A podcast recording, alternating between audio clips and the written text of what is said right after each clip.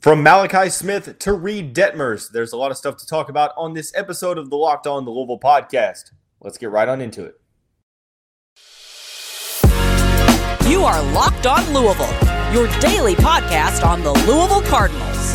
Part of the Locked On Podcast Network, your team every day. Hey, what's going on, everyone? Happy Friday. Welcome into another episode of the Locked On Louisville podcast. As always, I'm your host, Dalton Pence. I serve as a credential media member for Cardinal Sports Zone. I also do some PA announcing work for the University in various sports. I want to take this time to personally thank you for making us your first listen of the day. And just a reminder the Locked On Louisville podcast is free on all streaming services five days a week. Your team every day. It's going to be a little bit of a different episode on this Friday edition of the show. We will start out discussing uh, Chattanooga transfer Malachi Smith and if he would be a good fit for the Cardinals uh, roster next season. We will then go into baseball, where former Cardinal star Reid Detmers threw a no hitter this week. And then finally, we will wrap up the show with a weekly mailbag segment. We'll start out uh, with Malachi Smith. And, and before I, I, I, do start talking about the content of the show, I, I want to apologize for the lighting. For some reason, the, the, the settings on on this lighting device is really kind of acting up. So I understand it's kind of less than ideal lighting for this. So I do apologize. Um, if you're listening to this on audio, disregard what I just said. But if you're watching on video, obviously, my apologies. But Nonetheless, let's get right on into it. Uh, Malachi Smith, the Chattanooga transfer, has been, um, you know, putting his or has been he put his name out there in the NBA draft with the opportunity to come back. Um, I don't think he was invited to the NBA draft combine. He is really not, you know, being involved in any of the mock drafts uh, across the um, you know, across the internet. So it seems like all signs are pointing to Smith um, coming back to college where he is in the transfer portal. And Smith is a name that you know Louisville fans have been bringing up. Um, hasn't been a lot though, with you know most fans discussing Tyrese Hunter, Emoni Bates, Isiaih Mosley. Well, um, you know, if this was two weeks ago, I, I, think things might be different. But at this point, it seems like Emoni Bates is not deciding until mid June. Tyrese Hunter, who it seemed like the Louisville Cardinals were a favorite for, now might be on the outside looking in with the uh, emergence of Texas and maybe Tennessee. And then uh, Isiaih Mosley really hasn't been a lot of news uh, surrounding his recruitment. So, um, you know, it seems like the Louisville Cardinals are, you know, very, very they're in you know desperation mode in terms of getting you know guard play, and I, I don't want that to sound like Kenny Payne and company are desperate. I, I'm just you know using that figure of speech to show that the Louisville Cardinals have one guard on their roster uh, legitimately. I know El Ellis is probably the only pure guard on the roster. Now, yes, you know, Devin Ree, Kamari Lands, even Mike James, all could see some time at the two next season. But regardless, it is evident that this program needs to add guard play for next season, and they have four scholarships to do so. Um, Malachi Smith is one of the top names out there. Now, obviously, some players that are currently testing the draft waters who we might not even be aware that they are in the transfer portal may end up electing to come back to college. And it seems like that happens every year since that rule was passed. Uh, one of the more uh, more notable guys that you know went that route was Marcus Carr last year, um, who tested the draft waters out of Minnesota and ended up you know being in the transfer portal and ultimately finding his way down in Texas with Chris Beard. Um, ultimately, Malachi Smith is a player that I don't see why he wouldn't be a starter next year. The reigning Southern Conference Player of the Year from Chattanooga um, the Belleville, Illinois native, six foot four, 205 pound guard, averaged 19.9 points per game on 49, 41, and 83 shooting splits. What I mean by that is 49% from the field, 41% from behind the arc, and 83% from the free throw line. Um, uh, he averaged that to go along with 6.7 rebounds per game, 3.0 assists per game and 1.7 steals per contest as well. So ultimately, I, I think that he would be a clear upgrade at the two. uh, to be able to run alongside El Ellis. I think that he is able to create with the ball in his hands, but he's also very solid at playing off the ball. So kind of has a skill set uh, reminiscent of Ellis in the way that you know kind of a combo guard w- with some solid size. Ellis being six three, uh, Malachi Smith being six four. Um, from a a rotational standpoint, like I mentioned, I, I, don't see why Smith wouldn't be a starter, even if Kenny Payne was to bring in another starting caliber player. I could see this team possibly going small ball. Um, you know, Malachi Smith being six four, he plays a lot bigger than six four. Uh, when you look at some of the things that he did this past year for Chattanooga, and um, you know, going back and watching some full games, I went back and watched the full game against Murray State from this past season, and I came away extremely impressed, not only by his ability to score the basketball, which he can do um, probably better than anyone in his conference, better than anyone in mid majors. Um, you know, it is just his overall ability to affect the game as a whole. You know, averaging 6.7 rebounds per game, uh, rebounds extremely well for his size, for his position. Also, is an underrated facilitator as well, creating for his teammates. But it was no secret that this past year for Chattanooga, his main role, and I think it's pretty evident that it was scoring. So, as a scorer, um, you know, something that Louisville needs is a true number one scoring option. I'm not saying that he has to come in and average 20 points per game at Louisville. That probably doesn't happen. Um, but I, I don't think that he is one of those mid major players that is showing out at a smaller school that would then make the transition to Power Five and struggle. Um, I think his skill set is extremely translatable to the Power Five. And what I mean by that is it's not the fact that he's a scorer, but it's the way and how he's able to score. I think that he um, is really very solid in terms of ball handling, um, being able to create off the dribble, which is an extremely valuable skill. When I do any type of NBA draft analysis and things of that nature, one of the main skills that I'm looking for for a player that is revered as a scorer is okay, is he more of a reactionary scorer in the sense of others have to create for him, or can he take guys on one on one? Can he, um, you know, create and be able to create separation with his ball handling and dribbles? And I think that you know the ball's on a string when it's in Malachi Smith's hands. I think that uh, his handles are tight and crisp. I think that overall he does a great job of getting to the rim to where he has extremely good body control, can hang in the air and kind of suspend himself in the air to, um, you know, try to maneuver the defenders, uh, especially in the paint. So I, I, think his ability to get downhill and create his own offense at the rim is something that you know we probably haven't had here at Louisville for some time. I know that Carlik Jones is a player that was able to do that, but you know he was uh, sub six foot.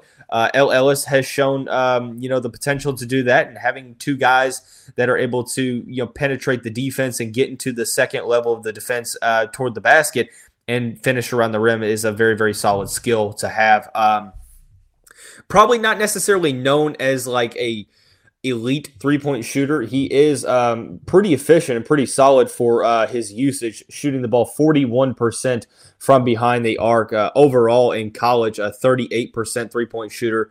Um, and he averaged the most attempts he has in his career this past year, uh, 4.1 attempts. So solid on ball defender as well.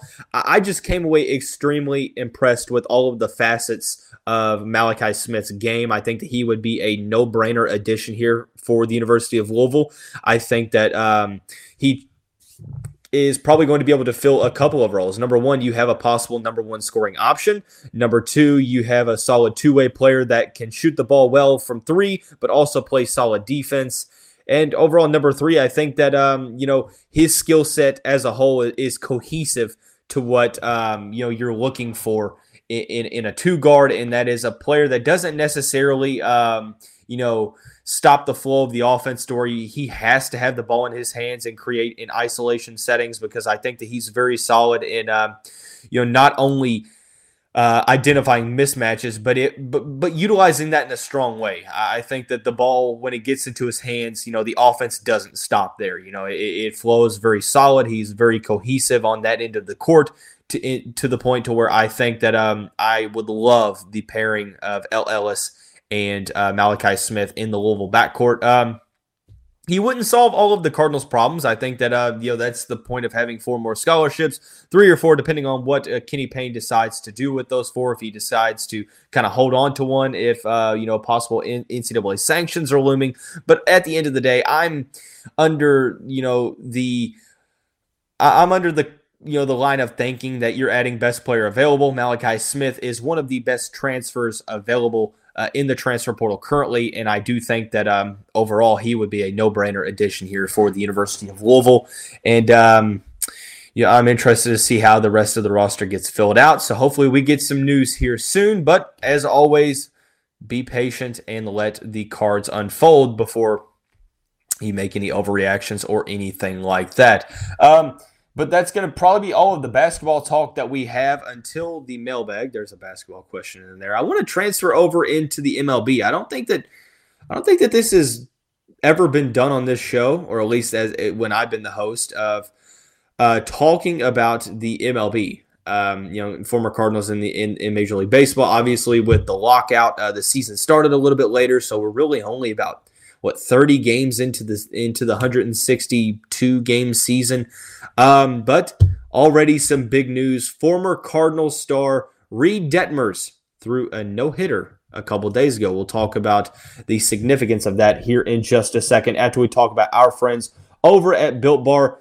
Imagine dipping dipping your finger into the plastic tub of birthday cake frosting and then opening your eyes and and realizing that it's only 150 calories and 16 grams of protein. Well, that's kind of what it's like to eat a birthday birthday cake puff from Built Bar. I just received my birthday cake puffs, and look, I have never had anything like this before. They are available right now, and we can't promise that they will be there tomorrow or go get them today but you can do that at built.com. If you haven't tried the puffs, I'll let you in on a little secret because that's what friends do. A chocolate covered marshmallow protein bar. Yeah, you heard me. That is what it is. Deliciously flavored marshmallow covered in 100% real chocolate. And that's kind of everything that Built Bar has is covered in 100% real chocolate. Um, and, and this is something that I I was skeptical to kind of um, you know dive into because I think that uh, not a huge fan of protein bars. They're chalky, they're waxy, they're plain hard to choke down sometimes. Built Bar, it was very, very evident from the beginning that this was not going to be the same thing. Um, you can check out all of the macros and the healthy benefits at built.com. Do yourself a favor, go to built.com right now, use the promo code LOCKED15 and get 15% off of your order. Once again, that's using the promo code LOCKED15 for 15% off at built.com. Hey, Cardinal fans, thanks again for making Locked On Louisville your first listen every day. Make sure to go check out Locked On NBA Big Board. Host Rafael Barlowe from NBA Draft Junkies and author of the NBA Big Board newsletter is joined by Richard Stayman, Sam Ferris, and Leif Thulin, giving fans an in depth look into the NBA draft, mock draft, player rankings, and of course, big boards. It's free and available wherever you get your podcasts like I mentioned, we don't talk a ton, or we haven't really talked at all about Cardinal baseball, baseball in general. But former Cardinals in the pros, and I will die on this hill every single day of the week. The the year that COVID hit the world, that Louisville baseball team, yes, they struggled out of the gate. They they you know the pitching wasn't necessarily the greatest, but they started to kind of put it together right before COVID hit. The 2020 Louisville baseball team was going to win it all. I said it. They were going to win it all. You had Henry Davis, who was, you know, ultimately going to be the number one overall pick. You have Alex Binelas, who's tearing it up in the minor leagues right now. You have a multitude of other guys who really, really hit the ball well. You had a bullpen that was solid.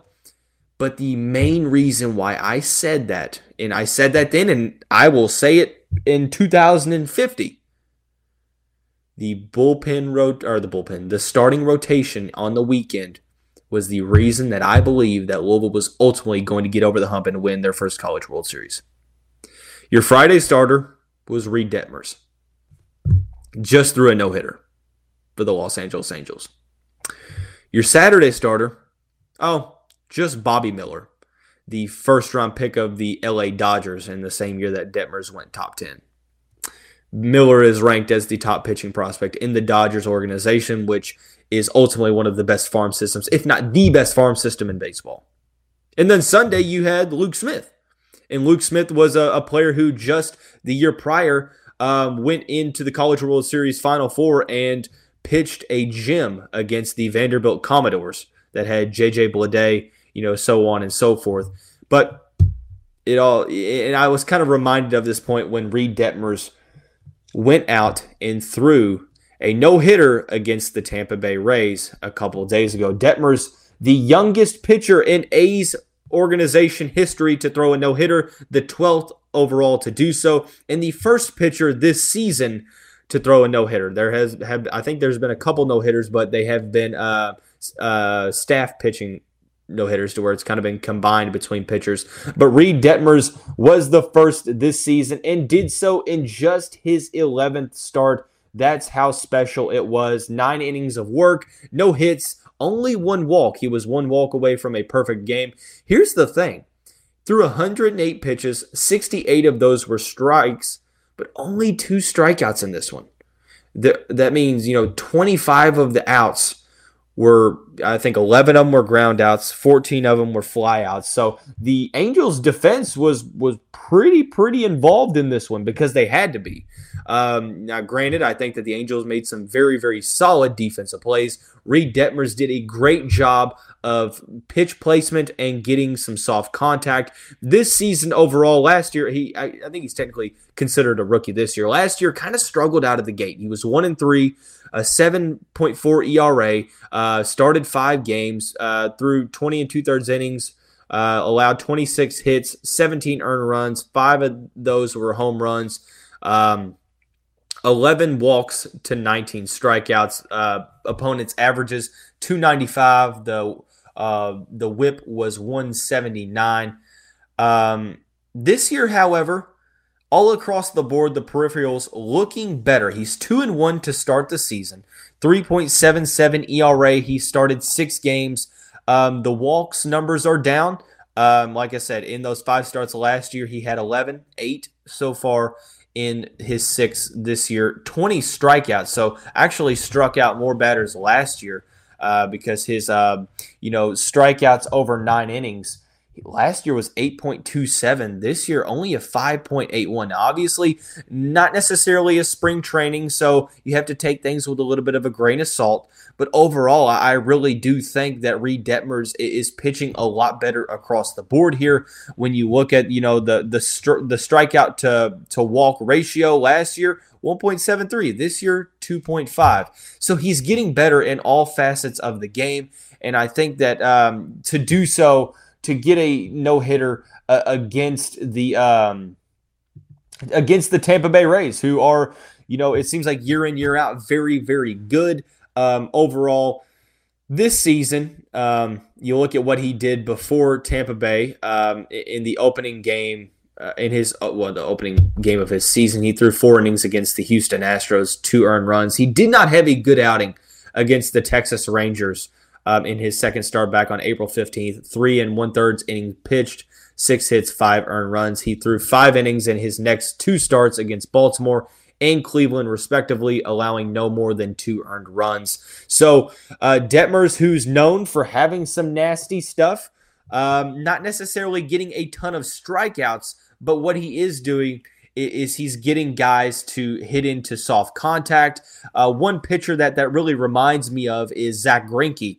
Um, now, obviously, Zach Greinke in his earlier days was extremely electric. Um, but you know, guys like Zach Greinke, now Madison Bumgarner um, at age 32, um, and, and, then you know some some other guys here and there, I think are making their living off of getting guys to ground into soft contact. I think um, he's getting a lot more ground balls than he did last year uh, as opposed to flyouts. So the contact really hasn't been there. Uh, it'll be interesting to see what happens if the the dead ball situation changes in the MLB, and if so, when that happens, how that's going to affect some of these younger pitchers. But to do so and get a no hitter in his 11th start, obviously we may be kind of um, being a little bit over analytical when it comes to what Detmers is doing because he's only going to go into his 12th start in his next appearance on the mound for the Angels. But I think that having a guy like this in the rotation that you're able to, you know, come in and be ahead of the curve already and be a solid arm in the back end of your starting rotation behind guys like Shohei Ohtani, like Noah Syndergaard, you know, so on and so forth. This is extremely valuable for a team like the Angels, who are currently really, really doing well. 21 and 12 on the season by the time that this podcast gets released. So I have to take things with a grain of salt because it's very, very early, but I love what I'm seeing from Reid Detmers. Shout out to him. Don't forget, don't let that distract you from the fact that the 2020 Louisville Cardinals baseball team was going to win the College World Series. But I digress. We will end the week, or, or uh, there might be an episode tomorrow actually, but um, we will end this Friday episode talking about the weekly mailbag. We'll answer some of the questions. We'll do that here in just a second after we talk about our friends over at Bet Online. Our partners at Bet Online continue to be the number one source for all of your betting needs and sports info. Find all of the latest odds, news, and sports developments, including this year's basketball playoffs, Major League Baseball scores, fights, and even next season's NFL futures. BetOnline is your continued source for all of your sporting wagering information from live betting to playoffs, esports, and more. Head to the website today or use your mobile device to learn more about the trends in action. BetOnline, where the game starts. Weekly mailbag time. I didn't forget. Although I may delay it, sometimes it's Monday, sometimes it's Friday. It always happens couple interesting questions though. I I really do have to um, applaud you all for for support or for supporting these, submitting these. And if you if you have any questions, I know I don't tweet and ask that you uh, you you respond with questions, but if you if you all ever have any questions that you want featured on the mailbag, DM uh, you know my personal Twitter handle in the graphic below at lo underscore Louisville is the podcast Twitter page, so check that out. Um, but we'll dive right on into it. This one was actually released on Thursday morning, um, or submitted on Thursday morning. With the NFL schedule release tonight, what are your thoughts on what Lamar Jackson needs to do in this next season for him to take the next step forward? Is there a level of success he needs to reach? Well, I think for starters, I think number one, he has to be healthy. The best ability is availability at the end of last season. Obviously, he had um, some injury issues. Um, outside of that, outside of the health, um, the health world, I think he has to make the playoffs. I think that yes, the AFC is probably better than it has been in quite some time. You have a lot of you know solid teams with some young quarterbacks. The AFC West is an absolute bloodbath. Excuse me. The AFC East has some solid teams. The AFC South probably got a little bit worse, maybe, but overall very solid. Um, three wild card teams. I do think that there's a good chance that the Baltimore Ravens could win the AFC North. If they don't, then they're going to have to compete with uh, any of the teams in the AFC West, one of New England or Buffalo, and one of Indianapolis and Tennessee. So it'll be interesting, but I think that Lamar has to make the playoffs this season, and he probably has to get to the AFC semifinals, the uh, the uh, divisional round, uh, and that's probably one of those where it depends on who you ask. But ultimately, I, I think I'm not naive enough to know that the AFC is extremely top heavy, and making the AFC championship is going to be a task for even the best quarterbacks in the league. So, uh, moving on to the basketball realm, are you getting a little bit anxious with the lack of additions to the men's basketball team for next season? A little bit, I'll be honest, because uh, it, it, seems like you know with Tyrese Hunter maybe looking to go elsewhere, Emoni Bates delaying his decision about a month, which um, whether or not that has any implication on what he's going to decide to do, you know, that that's yet to be seen. There's not a lot of word on Isiaih Mosley. Uh, have hasn't been too much of um, you know talk about Malachi Smith either, but we know that Kenny Payne works in silence. He works behind the scenes. So as I'm a little bit anxious because there's four scholarships that can be filled, I- am still trusting in Kenny Payne. Um, you know, he went out and got Brandon Huntley Hatfield. He got Devin Ree. Um, there are still players that you know have you know entered the portal but we haven't necessarily seen anything um, from them because they are um, currently um, you know, testing out the NBA draft waters. So I'm a little bit nervous, but at the end of the day, I'm going to hold off all judgment because, you know, Kenny Payne and company have proven to me that obviously they know better than I do. So, um, yeah, I'm not necessarily too awful nervous, but I'm just a little bit anxious because I'm more kind of excited to see who he adds. Um, it's probably going to be names that we're not even talking about, you know, talking about Kenny Payne. So, um, final mailbag question before we get out of here uh, pertains a little bit to the uh, football side of things. This is going to uh, obviously be taken out of context in some ways, I would assume. Um, so hear me out when I when I answer this. What are your react? What is your reaction to uh, Jeff Brohm's comments about the University of Louisville? For those who are not aware, uh, Brohm answered some questions about you know uh, why he stayed at Purdue back in 2018, said, you know, he was uh, to, trying to do right by people who had treated him well, which I respect. And, you know, he's, he's staying true to his word. But then he also said, you know, year six and, and Louisville's a special place. You never know what the future holds. He always loves Louisville. So, um, you know, a lot of people read into that like, okay, you know, he would entertain coming back. And promptly, the fan base flipped again on Scott Satterfield. My my reaction to this whole thing is to relax and try not to overreact to it. We have a football coach. Um, year four, uh, there's a lot riding on year four. Um, he has done a great job of building a 2023 recruiting class. Um, I, I would just honestly, my reaction is to let's focus on who's here you know, we have a coach, we have a coaching staff that's getting ready to try to gear up to have a lot of success in the 2022 campaign. At this point, yeah, I mean, is it nice to hear what Jeff said? Of course it is. I mean, you like to hear that he loves Louisville and Louisville loves him. He's a beloved figure here in the city, within the university, and stuff like that. But right now, we have a football coach.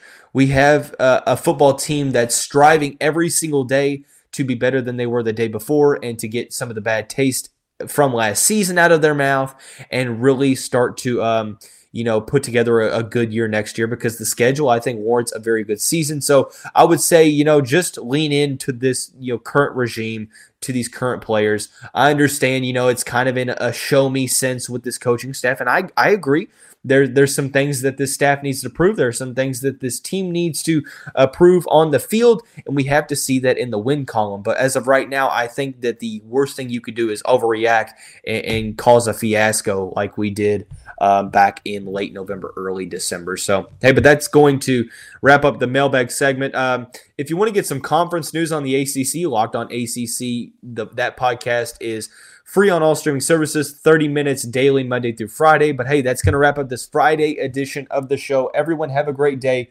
We will see you right back here, possibly tomorrow, but definitely on Monday.